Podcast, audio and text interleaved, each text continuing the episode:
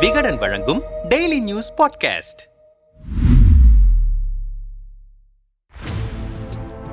கடந்த மக்களவைத் தேர்தலின் போது காங்கிரஸ் முன்னாள் தலைவர் ராகுல் காந்தி பிரச்சாரம் செய்யும் போது பிரதமர் மோடியை கடுமையாக விமர்சனம் செய்திருந்தார். இரண்டாயிரத்தி பத்தொன்பதாம் ஆண்டு கர்நாடக மாநிலம் கோலார் என்ற இடத்தில் நடந்த தேர்தல் பிரச்சார கூட்டத்தில் கலந்து கொண்டு பேசுகையில் எப்படி அனைத்து திருடர்களுக்கும் மோடி என்ற பெயர் வருகிறது என்று கூறியிருந்தார். ராகுல் காந்தியின் இந்த பேச்சு ஒட்டுமொத்த மோடி சமுதாய மக்களையும் அவமதிக்கும் வகையில் இருக்கிறது என்று கூறி ராகுல் காந்தி மீது குஜராத் பாஜக எம்எல்ஏ புரணேஷ் மோடி அவதூறு வழக்கு தொடர்ந்தார். இந்த வழக்கு சூரத் கோர்ட்டில் விசாரிக்கப்பட்டு வந்தது. இந்த வழக்கில் இரண்டாயிரத்தி இருபத்தி ஓராம் ஆண்டு அக்டோபர் மாதம் ராகுல் காந்தி கோர்ட்டில் ஆஜராகி வாக்குமூலம் கொடுத்தார். இதில் தான் தவறு செய்யவில்லை என்று தெரிவித்திருந்தார். இந்த வழக்கு விசாரணை கடந்த வாரம் முடிவடைந்தது. இதில் மார்ச் இருபத்தி மூன்றாம் தேதி தீர்ப்பு வழங்கப்படும் என்று நீதிபதி தெரிவித்திருந்தார். இதையடுத்து ராகுல் காந்தி இன்று காலையில் கோர்ட்டில் ஆஜராக வந்திருந்தார். அவரை கட்சித் தலைவர்கள் வரவேற்றனர். சூரத் முழுக்க ராகுல் காந்திக்கு ஆதரவாக போஸ்டர்கள் ஒட்டப்பட்டிருந்தன. நீதிபதி வர்மா இந்த வழக்கில் தீர்ப்பு வழங்கினார். ராகுல் காந்தி மீதான குற்றம் நிரூபிக்கப்பட்டிருப்பதாகவும் இரண்டு ஆண்டு சிறை தண்டனை விதிக்கப்படுவதாகவும் நீதிபதி வர்மா தெரிவித்தார். அதோடு தீர்ப்பை எதிர்த்து மேல்முறையீடு செய்ய முப்பது நாட்கள் ஜாமீன் வழங்கப்படுவதாகவும் தெரிவித்தார். இந்த தீர்ப்பு குறித்து ராகுல் காந்தியின் வழக்கறிஞர் கிரீத் பன்வாலா கூறுகையில் உண்மைக்கு சோதனை வந்திருக்கிறது. ராகுல் காந்திக்கு எதிராக இதுபோல பல அவதூறு வழக்குகள் பதிவு செய்யப்படுகின்றன. அனைத்து வழக்குகளிலிருந்தும் ராகுல் காந்தி வெளியில் வருவார் என்று தெரிவித்தார். நாடு முழுவதும் காங்கிரஸ்காரர்கள் இந்த தீர்ப்புக்கு எதிராக போராட்டம் நடத்தி வருகின்றனர். இந்த வழக்கில் ராகுல் காந்தி தரப்பில் ஆஜரான வழக்கறிஞர் கிரீத் பன்வாலா ராகுல் காந்தி தனது பிரச்சாரத்தில் பிரதமர் மோடியை குறிவைத்து பேசியதாகவும் அவர்தான் வழக்கு போட வேண்டும் என்று வாதிட்டார். ராகுல் காந்தி ஜோடோ யாத்திரையின் போது தெரிவித்த கருத்துக்களுக்கு விளக்கம் கேட்க இரண்டு நாட்களுக்கு முன்பு டெல்லி போலீசார் ராகுல் காந்தி இல்லத்திற்கு சென்றனர் என்பதும் குறிப்பிடத்தக்கது.